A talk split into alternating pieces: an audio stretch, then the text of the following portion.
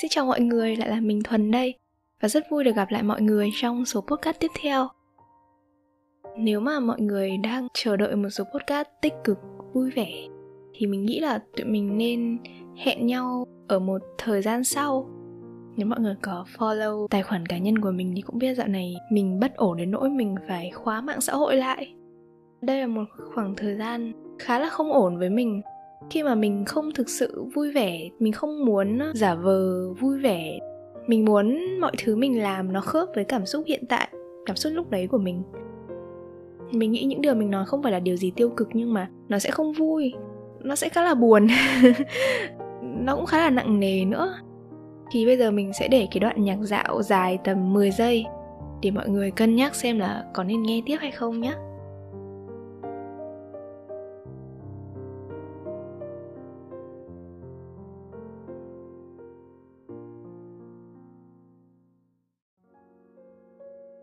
Hey yo, what's up? Xin chào mọi người Nếu mà mọi người đã quyết định để chìm vào cái hố này cùng Thuần Thì Hi, xin chào mọi người một lần nữa Nói như nào ta?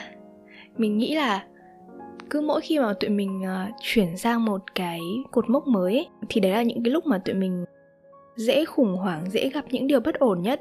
Lúc đấy không chỉ là chuyện mình tập làm quen với môi trường mới mà bởi vì tất cả những người đồng trang lứa với mình, mọi người cũng đang rất rộn ràng, nhịp nhàng trong chuyện bước vào cái ngưỡng cửa mới. Và nếu mình có một cái trục trặc, một cái sai khác, một cái sự không thuận lợi nào đó, lúc mình nhìn các bạn mình ấy thì mình sẽ thấy mình khác khác, mình sai sai. Thì à, mình học đại học trễ một năm nên mình chưa tốt nghiệp. Nhưng mà những người bạn yêu dấu của mình thì tốt nghiệp hết rồi, đều đi làm hết rồi. Có đứa thì có một công việc mơ ước, có đứa thì làm những công việc không mơ ước lắm. Rồi cũng có đứa chưa có việc mỗi đứa một vẻ. Nhưng mà các bạn mình đều đang rất là tuổi trẻ hừng hực ấy. Mình thì mình nghĩ là mình không ờ, không áp lực với chuyện hơn kém thua kém bạn bè đâu. Nhưng mà mình áp lực vì mọi người vẫn đang chuyển động mọi người vẫn rất là cố gắng với cuộc sống của họ vẫn đang rất là tiến về phía trước ấy hoặc là đang cố gắng tiến về phía trước. Còn mình thì uh, mình không biết nữa cuộc sống tụi mình giống như những chu kỳ á. Sẽ đến một cái thời điểm mà mọi người biết là kiểu trời ơi nó lại tới rồi đó. Cái khoảng thời gian tồi tệ đấy nó lại tới. Và mình uh, mình không biết phải làm gì hết. Mình thấy mọi thứ tồi tệ. Uh, mình gần như không còn sức làm bất kỳ một điều gì hết. Mình thấy trống rỗng mình thấy mỏi mệt mình thấy cuộc sống mình sai sai nhưng mình chả biết sai ở đâu. Thậm chí là chuyện à, đơn giản nhất là chuyện ăn và chuyện ngủ thôi, với mình cũng khó khăn ấy. Mình không muốn ăn gì và mình cũng không thể ngủ nổi. Nhưng mà mình biết là không ai cứu nổi mình ngoài chính bản thân mình.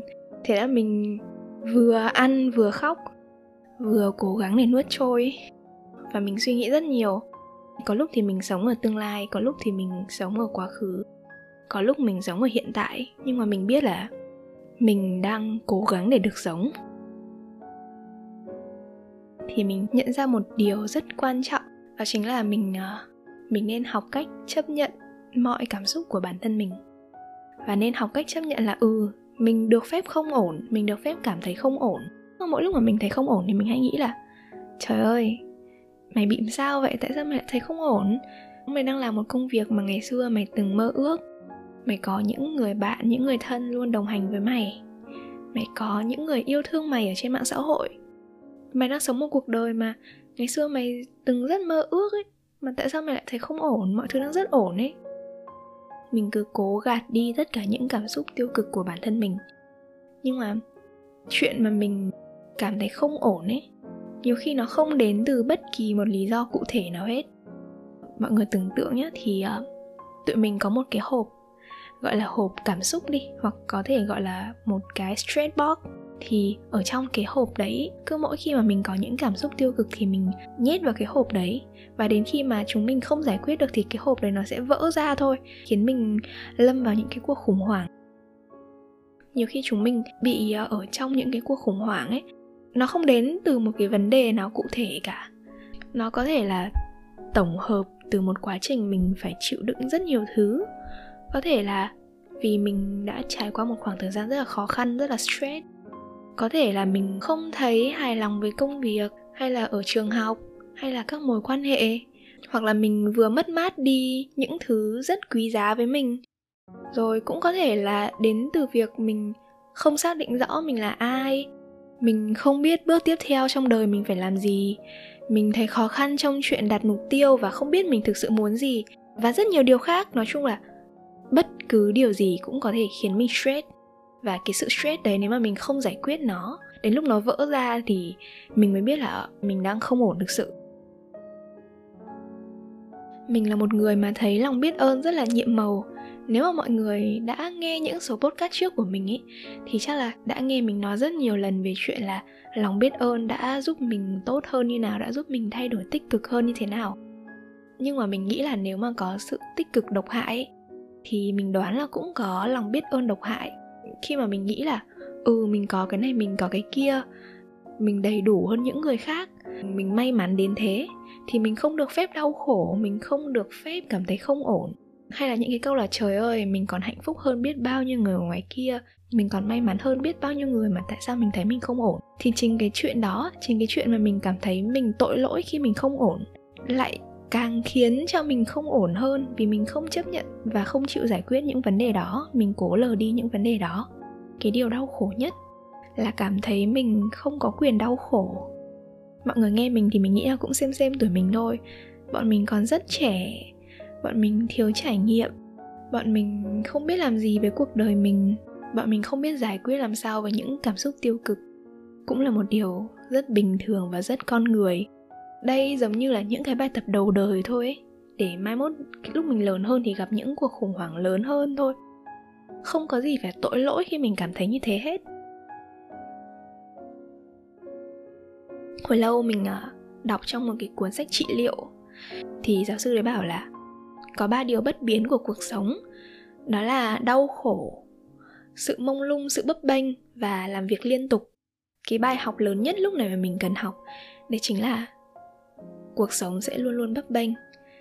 Và mình luôn phải học để làm quen với cái chuyện bấp bênh, làm quen với cái chuyện không xác định đó. Nãy giờ mình nói vấn đề cứ lòng và lòng vòng, nhưng mà chốt lại thì nó chỉ có một cái chuyện duy nhất là bất kể cảm xúc đó của mình là gì thì chúng mình nên học cách để chấp nhận những cái cảm xúc đó. Vì cảm xúc chính là sự truyền đạt của tâm trí ấy mình nên chấp nhận hết tất cả những cảm xúc đó. Khi mà sức khỏe tinh thần của mình không ở trạng thái tốt nhất thì hãy chấp nhận chuyện đó và cho bản thân nghỉ ngơi. Đừng cảm thấy tội lỗi vì tại sao mình lại không ổn, hay là cảm thấy tội lỗi là tại sao mình không siêng năng hơn, rồi cảm thấy tội lỗi là tại sao đến những cái việc dễ dàng như là chuyện ăn, chuyện ngủ, chuyện giao tiếp xã hội thôi mà nó cũng gây khó khăn cho mình đến thế. Chuyện đấy hoàn toàn bình thường và chuyện đầu tiên mình cần làm đấy chính là tử tế với bản thân mình, thật thà với chính mình. Và hãy tin rằng cái sự bất ổn này nó chỉ là tạm thời thôi. Vì tất cả tụi mình đều đang cố gắng để được sống. Mình phải thương yêu mình đã thì mình mới tiếp tục sống được. Cái giai đoạn mà mình cảm thấy bất ổn á, mình không còn sức làm gì luôn ấy. Chuyện ăn, chuyện ngủ còn không làm được thì có sức để làm gì, đúng không? Không có năng lượng nạp vào thì còn sức lực để làm cái gì nữa ấy. thế là nhà cửa mình bừa bộn, cuộc sống mình bừa bộn, công việc mình bừa bộn, mọi thứ bừa bộn, lộn xộn. Nó khiến mình phát điên lên và nó khiến mình bực. Mình cáu với bản thân mình là tại sao mình lại lười biếng thế? Cho đến khi mình tỉnh táo và mình nhìn nhận lại thì mình thấy là không phải là mình đang lười biếng mà mình đang kiệt sức. Thì có hai kiểu kiệt sức nhá. Một cái kiểu kiệt sức thứ nhất là mọi người mệt mỏi về mặt thể xác. Mọi người cần một khoảng thời gian nghỉ ngơi để lấy lại sức. Còn cái kiểu mệt mỏi thứ hai ấy là mệt mỏi về mặt tinh thần. Không còn sức làm gì và không có đủ sức để suy nghĩ tích cực. Từ cái ý chí của mình thôi là mình đã mệt mỏi rồi giống như kiểu mọi người hay nghĩ là trời ơi tại sao mấy người bị trầm cảm không có uh, đi gặp đi ra ngoài tiếp xúc xã hội xong rồi gặp nhiều người xong rồi uh, làm này làm kia để cho cải thiện cuộc sống mà cứ ủ rũ ở trong nhà rồi um, để suy nghĩ tiêu cực thế? Thì bởi vì cái sức lực ít ỏi cái năng lượng ít ỏi của những người trầm cảm không không để họ làm việc đấy được ấy. Thế nên họ mới cần đi trị liệu họ mới cần có những người đồng hành là vậy đừng có thấy tội lỗi khi mà mình lười biếng. Mà cứ cho bản thân một khoảng thời gian nghỉ ngơi đi. Nói chung là đừng có trôi tự do nha. Trôi tự do là trôi luôn nha mọi người nha. Mình chấp nhận là mình tạm thời đang không ổn. Mình xét một cái khoảng thời gian ra cho mình. Mình chấp nhận mình và mình tìm cách để giải quyết những vấn đề đó. Tất cả mọi thứ nãy giờ mình nói với mọi người không phải là để mọi người nghe xong thấy là, ui, sao giống mình thế? Có phải là mình cũng đang gặp vấn đề tâm lý không? Và mọi người buồn vì mọi người gặp vấn đề tâm lý thì mình, ý, cái mục đích của mình không phải là thế. Mục đích của mình là, ok, nếu mọi người cảm thấy mọi người cũng đang gặp vấn đề tâm lý, thì đấy là lúc mà bọn mình nên nghỉ ngơi và tìm cách, cứu lấy mình, tìm cách để giải quyết cho mình. Mình biết mình bị như thế mà mình không giải quyết ấy, thì nó chỉ khiến vấn đề tệ hơn thôi sau cái số podcast mới đây này, thì mình nói là thời bố mẹ tụi mình thì bố mẹ còn không biết là bố mẹ có tổn thương tâm lý, bố mẹ còn không kịp chữa lành đứa trẻ bên trong ấy. Thì rất nhiều bạn comment ở bên dưới bảo là thời bố mẹ thế nhưng cuối cùng người ta vẫn hạnh phúc, người ta không ly hôn, người ta vẫn nuôi dạy con cái thành đạt. Ơ, nhưng mà mình thấy kiểu chuyện đấy nó nó đôi lúc nó không hay ho gì để mà để mà so sánh như thế con người càng ngày càng phát triển thì cuộc sống nó nên đi lên ấy. Mình không đánh đồng tất cả bố mẹ đều đau khổ, đều sống một cuộc sống đau khổ nha. Nhưng mà mọi người có công nhận là không thiếu những gia đình, ở đó những ông bố bạo lực gia đình, không thiếu những bà mẹ cam chịu, không chịu ly hôn vì nghĩ cho con cái. Rồi có những gia đình ba mẹ cãi nhau không hạnh phúc, rồi có những ba mẹ, kiểu, yêu con cái một cách rất là toxic, rất là độc hại cứ không phải là không biết mình có vấn đề thì thực sự là mình không có vấn đề ấy. vấn đề nó vẫn ở đấy và nó vẫn tác động vào cuộc sống của mình mà. Có một cái câu mình rất tâm đắc là, bạn không thể chữa lành vết thương nếu cứ giả vờ không đau. Rất nhiều người vẫn đang sống cùng với sự tổn thương tâm lý. Nhưng mà chính họ còn không biết nguyên nhân, không biết là vấn đề mình gặp phải là gì để mà để mà sửa chữa hay là điều trị cơ đến thế hệ tụi mình khi Việt Nam đã giàu có hơn, khi những thế hệ cha mẹ đi trước tụi mình đã gọi là xây dựng một cái nền móng khá vững chắc để khiến tụi mình không phải lo quá nhiều về cơm ăn áo mặc và có thời gian để lo lắng hơn về sức khỏe tinh thần. Gần đây thì mình mới đọc được một cái nghiên cứu là thế hệ trẻ như tụi mình ấy, kiểu Gen Z như tụi mình thì sẽ khoảng tầm à, 18 đến 2x đầu 3x thì tụi mình sẽ có những cuộc khủng hoảng hiện sinh và khủng hoảng căn tính. Kiểu không biết mình là ai không biết mình muốn gì. Thì tụi mình gặp ở độ tuổi rất trẻ khi chỉ U30 đổ lại thôi. Mà ở thế hệ baby boomer, Gen X, Gen Y tức là thế hệ uh, bố mẹ mình đó, 6X, 7X, 8X thì uh, bố mẹ tụi mình cũng gặp một cái gọi là khủng hoảng trung niên. Khi mà con cái của họ đã lớn, họ cũng không cần quá áp lực với chuyện kinh tế gia đình mọi thứ bắt đầu vững vàng rồi và họ có thời gian để nghĩ tới bản thân nhiều hơn. Thì đó là lúc mà họ cũng gặp những cái cuộc khủng hoảng về chuyện mình muốn gì mình cần gì rồi mục đích cuộc sống của mình là gì. Thì trong cái nghiên cứu đấy mới nói là ở thế hệ trước thì uh, người ta không gặp khủng hoảng hiện sinh sớm như tụi mình mà đến trung niên người ta mới gặp khủng hoảng. Nên là cái khủng hoảng đó có tên là khủng hoảng trung niên. Mới kéo theo những vấn đề ví dụ như là đến độ tuổi đấy thì người ta bắt đầu ngoại tình này người ta bắt đầu nghiện rượu người ta bắt đầu bạo lực gia đình. Không phải là Gen Z tụi mình lắm vấn đề mà chỉ là tụi mình quan tâm tới những vấn đề như này sớm hơn thôi.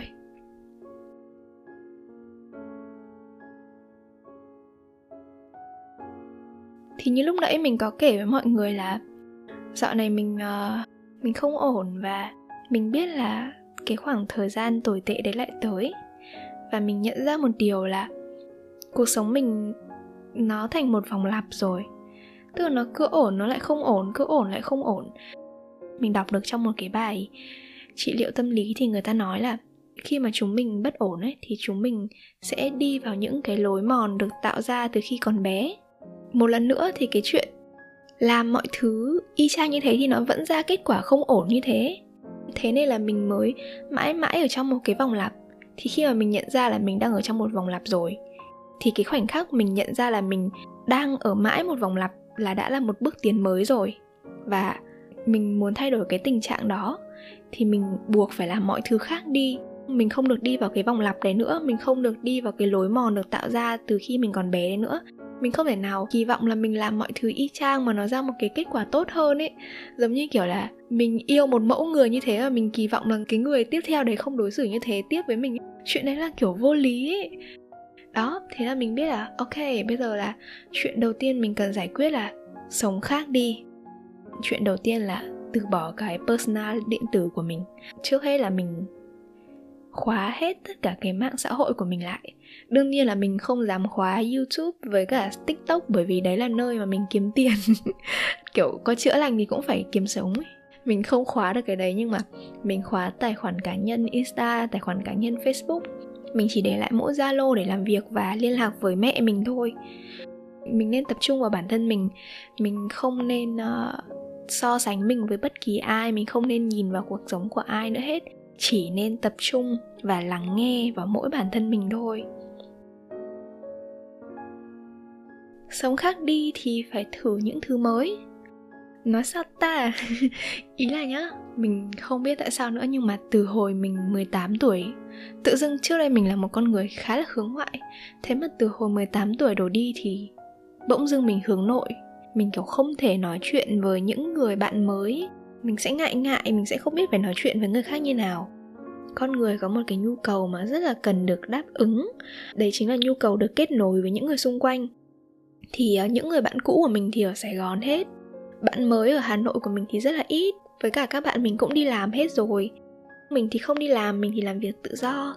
Kiểu mình chỉ có một mình ấy nhưng mà được cái là làm công việc như mình cũng sẽ có những cái anh chị làm sáng tạo nội dung ở trên mạng. Thì à, các anh chị cũng sẽ đi tìm những người sáng tạo nội dung khác để chơi á. Các anh chị thì cũng hay rủ mình đi gặp mặt, nói chuyện, làm quen các thứ đồ đó. Nhưng mà ngày xưa mình nghĩ chuyện phải đi gặp người lạ là mình mình sợ ấy. Ý là vì mình hướng nội quá, nên là mình không thoải mái với chuyện đi gặp những người mới.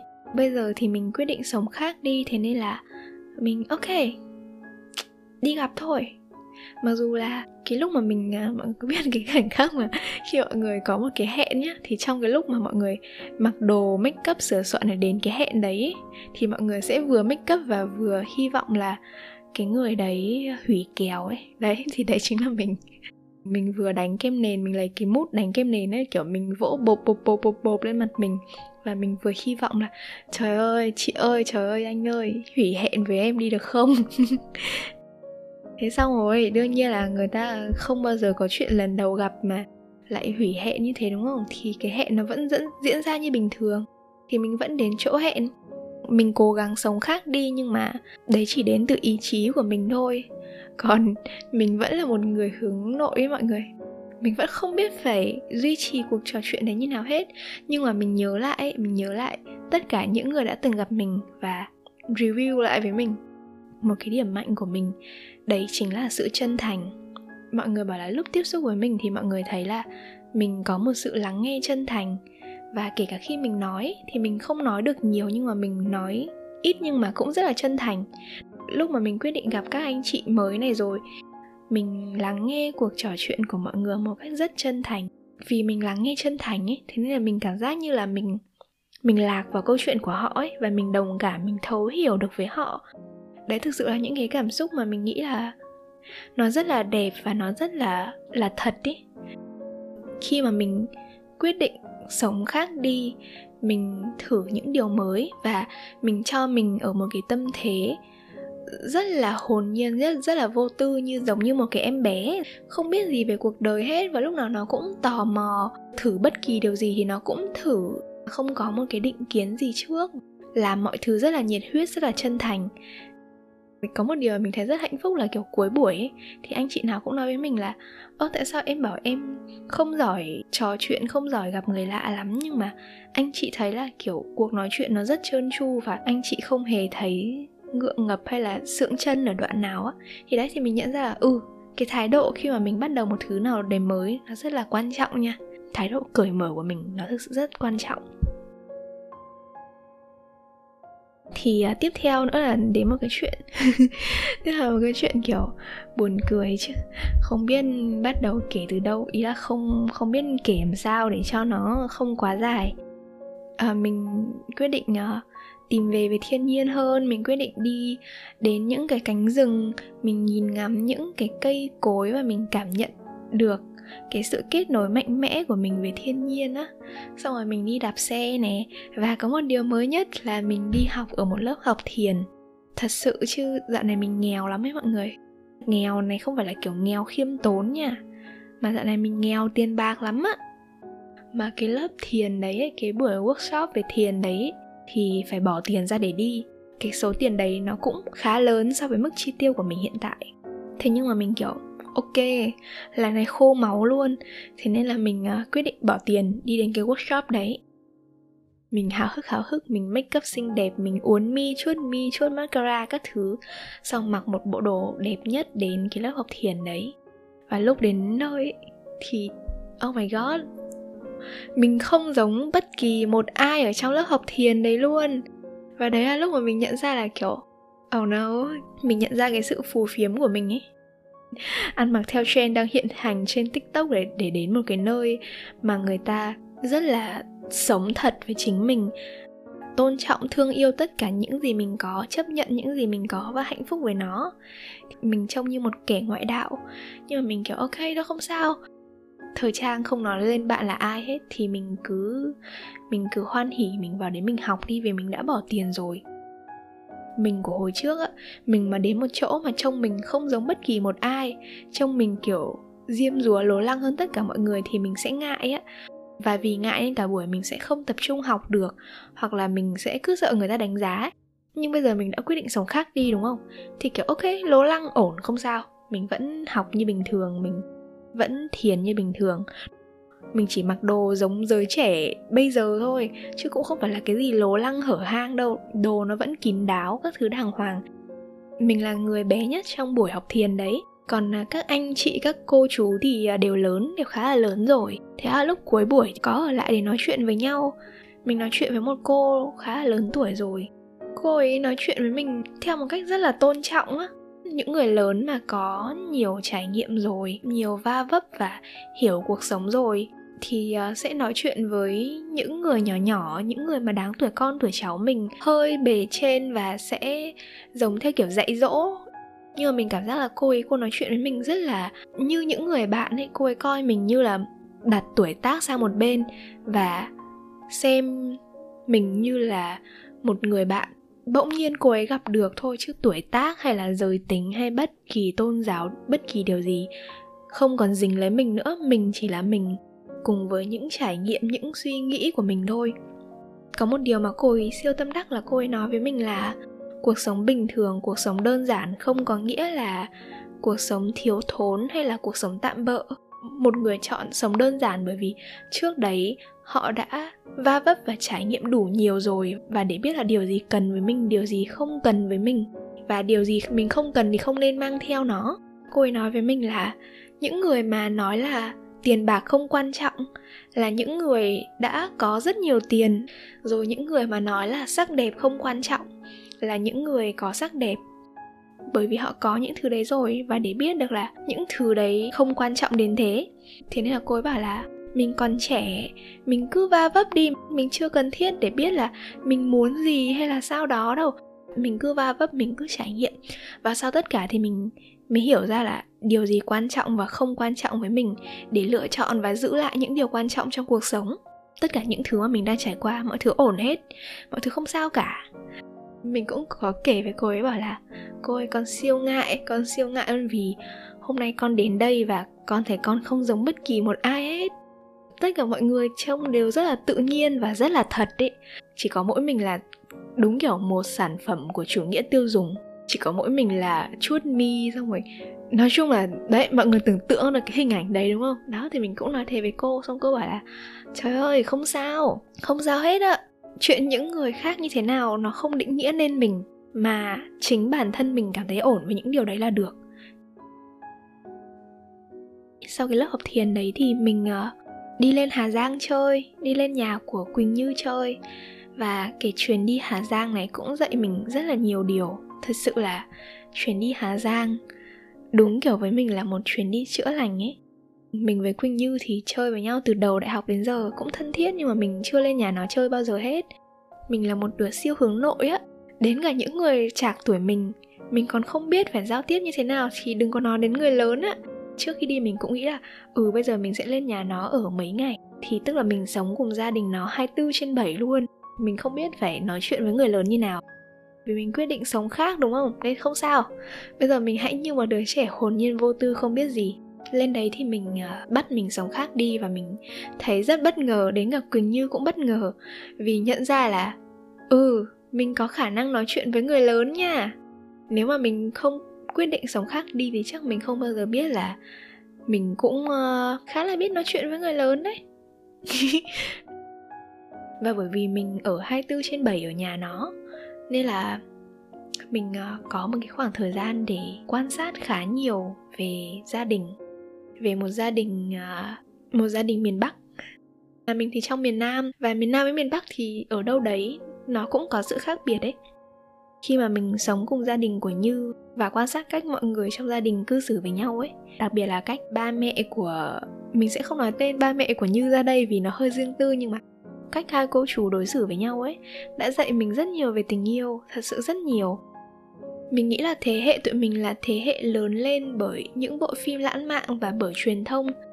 Thế nên là một phần nào đó thì cái hình dung của tụi mình về tình yêu nó sẽ hơi lãng mạn hóa, hơi truyền thông hóa tụi mình sẽ sống với những cái tiêu chuẩn khắt khe về tình yêu. Và khi mà tình yêu của tụi mình nó không được lãng mạn như thế, không được nên thơ như thế, thì có thể khiến mình không vừa ý. Khi mà mình à, quan sát cách cô chú yêu thương và chung sống với nhau ấy, đúng là kiểu tình yêu của thế hệ trước người ta khác ấy cô chú yêu thương nhau từ trong hơi thở ấy. Cô chú yêu thương nhau một cách rất là giản dị, rất là bình thường thôi. Nhưng đấy sẽ là kiểu tình yêu gắn bó và được vun đắp qua rất nhiều năm. Cô chú sẽ không làm những điều lãng mạn, lố lăng hay là làm những điều gì quá to lớn. Nhưng mà nó khiến mình cảm nhận được cái tình yêu bền bỉ và lâu dài. Mình nghe cách cô nói về chú, xuyên suốt câu chuyện cô kể với mình ấy, thì không có một chữ nào là yêu thương và tin tưởng hết. Nhưng mà người nghe là mình thì cảm nhận được rõ ràng cái sự tin tưởng, sự yêu thương và tôn trọng mà cô dành cho chú. Và chú cũng thế, chú sẽ là người không quá lãng mạn. Hôm đấy mình tới là 20 tháng 10 thì, kiểu, chú mua hoa về tặng cô nhưng ngại ngùng ngại ngùng, không dám nói gì hết, xong rồi chỉ đặt trên bàn thôi ấy. thì không, chú không phải là người làm những điều lãng mạn đâu, nhưng mà chú sẽ là người làm nhiều hơn là nói sẽ quan tâm cô từ những điều nhỏ nhặt. Đi làm về rất là mệt nhá nhưng mà vẫn vào bếp nấu ăn cho vợ. Rồi nhà bạn mình thì có một cái uh, quán tạp hóa. Thì buổi trưa chú được đi làm nhà nước nhá nhưng buổi trưa vẫn về canh hàng để cho vợ vào nghỉ trưa ấy. Rồi chiều lại xách cặp đi làm tiếp cô không hiểu gì về mấy cái đồ thủ công mỹ nghệ đồ gỗ đâu. Nhưng mà hôm đấy chú dắt tụi mình với cả cô đến cái uh, nơi mà chú hay thường uh, đục gỗ ấy. Đấy cái món chơi của người trung niên là có cái món chơi đồ gỗ ấy. Nói cho tụi mình và cô là đây là gỗ gì gỗ gì rồi vân có đẹp không? Cô hoàn toàn không hiểu và không hứng thú những điều đấy đâu. Nhưng mà vẫn kiểu rất là sẵn sàng nghe chú nói rồi. Cả hai người yêu thương và dành cho nhau một cái sự tôn trọng lớn. Mình nhận ra là ừ trời ơi. Thì ra là tình yêu khi mà không bị truyền thông hóa, không bị lãng mạn hóa sẽ là kiểu tình yêu như này. Nó sẽ không phải là kiểu tình yêu sóng to, gió lớn, lãng mạn quá. Không phải là kiểu tặng hoa rồi ngày nào cũng nói anh yêu em, hừng hực hừng hực. Mà sẽ là kiểu tình yêu rất là bình thường, giản dị thôi nhưng mà nó lâu bền và cả hai người đều dành cho nhau sự yêu thương và tôn trọng rất lớn. Và cảm giác như là tình yêu và cuộc sống của họ hòa quyện vào nhau rồi đây giống như là một phần cuộc sống rồi, không thể tách rời được. Mình nghĩ là nếu mà trước đây mình có gặp biến cố trục trặc nào đó khiến cho lòng tin của tình yêu của mình bị vơi cạn đi, thì đó mình nhìn cách cô chú ở với nhau, cách cô chú yêu thương nhau á. Thực sự là nó khiến cái sự tin tưởng về tình yêu của mình tròn đầy lại. Mình thấy một điều rất là dễ thương nữa là người việt mình ít khi nói lời yêu.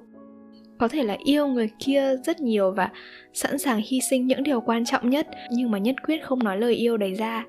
Mọi yêu thương thì đều được thể hiện qua hành động. Ví dụ như là chuyện nhổ tóc bạc rồi nấu những món ăn ngon, hay là giống như cô chú, giống như chú là sẽ trông hàng cho vợ ngủ buổi trưa, kiểu vậy những cái yêu thương nó được thể hiện qua hành động hết. Trộm vía là mọi người cũng nói mình là có một khuôn mặt mà khiến cho người ta muốn tâm sự ấy. Đấy, thế nên là chuyến đi đấy thì cô cũng kể với mình rất nhiều chuyện. Thì cô cũng nói với mình là không có tình yêu nào hay là một cuộc hôn nhân nào mà nó suôn sẻ hoàn toàn hết. Nhưng mà cô chú chọn đồng hành và vượt qua cùng nhau. Đấy là một sự cố gắng rất lớn và có những thời điểm gặp những thứ rất là khó khăn và cô chú vẫn đồng hành cùng nhau, cho người kia biết là mình vẫn luôn hiện diện và âm thầm xoa dịu đi hết những nỗi sợ thầm lặng của người kia. Mình không biết diễn tả cảm giác này như nào nữa, nhưng mà khi nào mọi người xem một bộ phim tình cảm lãng mạn mà đến mấy cái khúc người ta yêu nhau, mọi người thấy hạnh phúc cho mình đong đầy thì đó, đấy là cảm giác của mình những ngày ở hà giang. Nó không quá cao siêu đâu nhưng mà nó khiến mình cảm thấy trọn vẹn và hạnh phúc đó.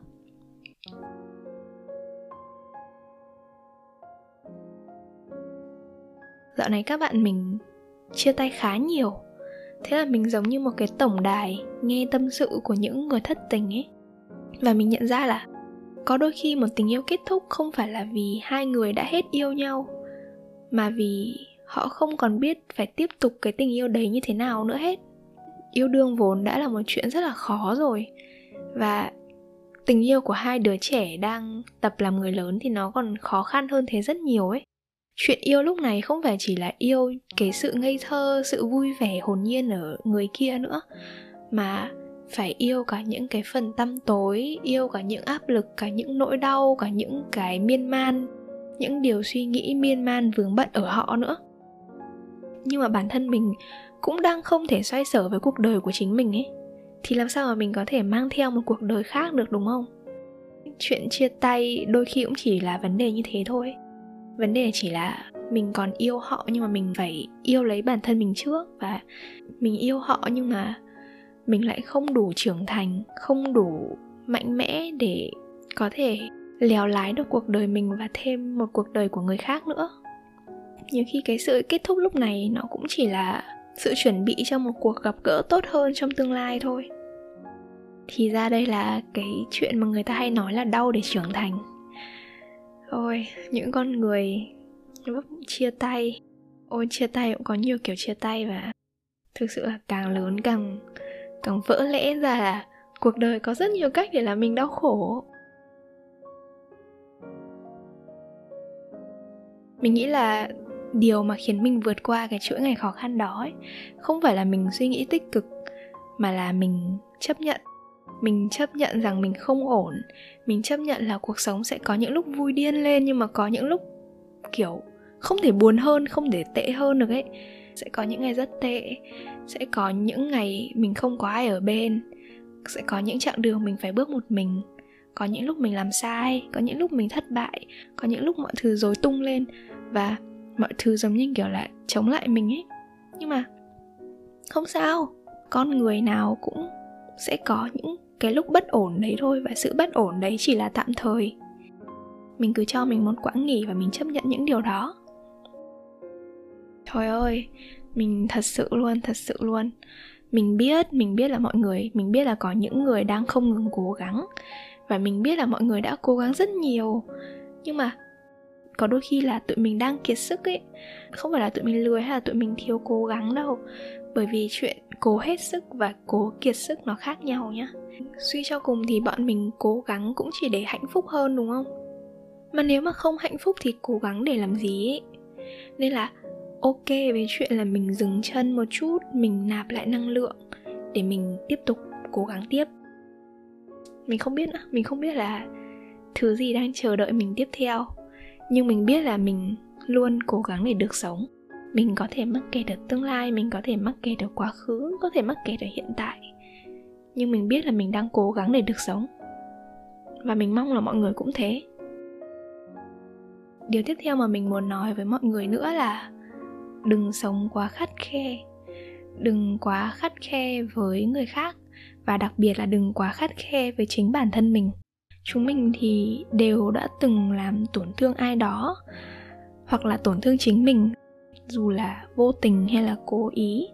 Và những điều đấy nó nó rất là con người thôi. Thế nên là hãy học cách để tha thứ cho bản thân mình và cho những người khác vì mình đã không khôn ngoan ở thời điểm đó. Mình không đủ khôn ngoan và không đủ tử tế ở thời điểm đó bởi vì chỉ những cái sai lầm, những cái lỗi lầm đấy là cái cách mà chúng mình học hỏi, chúng khiến chúng mình trọn vẹn hơn ấy. Đó là những điều mà không thể tránh khỏi thôi. Mình vẫn nên biết là mình làm sai và mình tìm cách khắc phục những điều đó cho mình và cho người mà mình làm tổn thương. Nhưng mà chúng mình không nên cứ sống mãi cùng với sự ám ảnh về tội lỗi đó bây giờ mình học cách nhìn mọi thứ không quá khắt khe. Mình nghĩ là có những mối quan hệ mà mình gặp những người rất là tệ bạc ấy, xong rồi mình, kiểu, trời ơi, sao điều này lại xảy ra với mình? Đến bây giờ thì mình không thấy họ đáng ghét nữa mà mình thấy họ đáng thương ấy, bởi vì họ chưa từng được yêu thương đúng cách. Thế nên họ cũng không biết cách yêu một người khác thế nào. Và nhiều khi những điều mà họ làm với mình ấy, chỉ là bởi vì họ không biết phải đối xử với một người làm sao cho tốt, hoặc đấy là cách để họ tự vệ thôi, họ thiếu sự an toàn thôi. Thì ờ, khi mà mình nghĩ như thế thì mình mình thấy là không ai là người đáng ghét nữa. Nếu mà mình thấy họ làm những điều sai trái với mình và mình không thể chấp nhận được, thì ok, mình rời đi thôi. Mình rời đi và mình không cho họ cơ hội để làm tổn thương mình nữa thôi mình sẽ không sống với những sự ám ảnh về tội lỗi của bản thân mình hay là của những người khác nữa. Vì sống trong những sự ám ảnh đấy khiến mình cứ bị cột chặt lại ở quá khứ và mình không thể mở ra cho mình một cái lối thoát để đến được một cái tương lai tốt đẹp hơn ấy. Thì là một điều khác mình học được.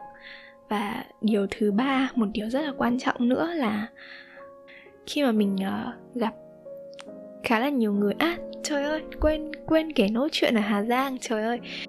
Đến hà giang ngoài cái chuyện mình ở nhà bạn mình uh, được ở trong tình yêu thương to lớn của cô chú được cô chú nấu cho những món ăn ngon.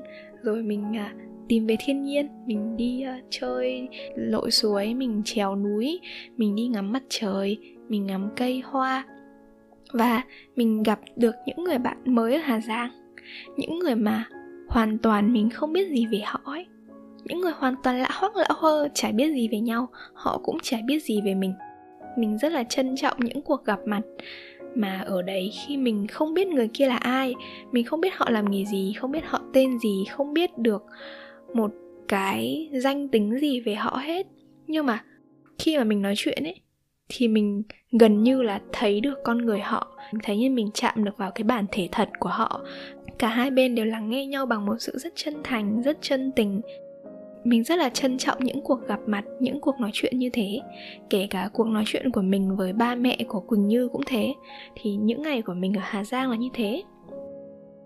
Khi mình tiếp xúc với nhiều người hơn và mình cho phép mình được kết nối với họ mình cho phép mình được được lắng nghe và được thấu hiểu họ thì mình nhận ra là những người mà họ đối xử dịu dàng với người khác, họ có một tâm hồn đẹp, là những người đã trải qua rất nhiều điều ấy, trải qua rất nhiều thất bại, rất nhiều khổ đau, phải vật lộn với bản thân mình, vật lộn với cuộc đời, có nhiều mất mát.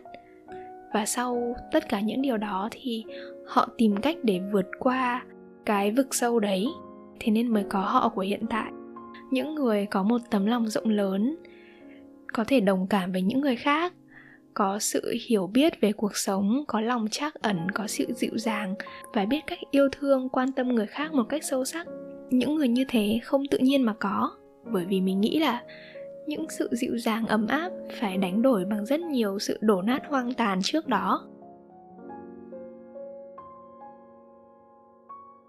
Cách mà mình nghĩ là mình đã vượt qua vấn đề đây chính là tìm cách kết nối sâu với bản thân mình, hiểu mình nghĩ gì. Ít nhất là cố để hiểu mình đang cảm thấy thế nào. Rồi tìm cách kết nối với thiên nhiên, thử những điều mới. Chấp nhận rằng bản thân mình không hoàn hảo. Chấp nhận cuộc sống là những cái sự bấp bênh, những sự không chắc chắn. Rồi tận hưởng những cái điều bé xíu trong cuộc sống và những cái điều rất là nhỏ nhắn, xinh xắn trong cuộc sống thôi. Thì tìm niềm vui từ những chuyện như thế. Và dành thời gian cho bản thân mình. Ý mình là hãy sống thật hơn sống thật thà hơn với bản thân mình thật thà với những cảm xúc mình có thật thà với những trải nghiệm của mình và sống thật hơn ấy. Tức là dùng mạng xã hội ít lại ra ngoài tìm kiếm thế giới nhiều hơn cho mình nhiều trải nghiệm hơn. Ừ, hãy dành bớt thời gian quan tâm xem là những cái sao những cái celeb trên mạng xã hội sống như thế nào. Hãy quan tâm và đi sâu vào bản thân mình nhiều hơn á thực sự đây là những thứ mà mình đã chết lên, chết xuống để học được á. Mình rất tâm đắc khi có thể đủ ổn định lại và kể cho mọi người nghe về những điều này.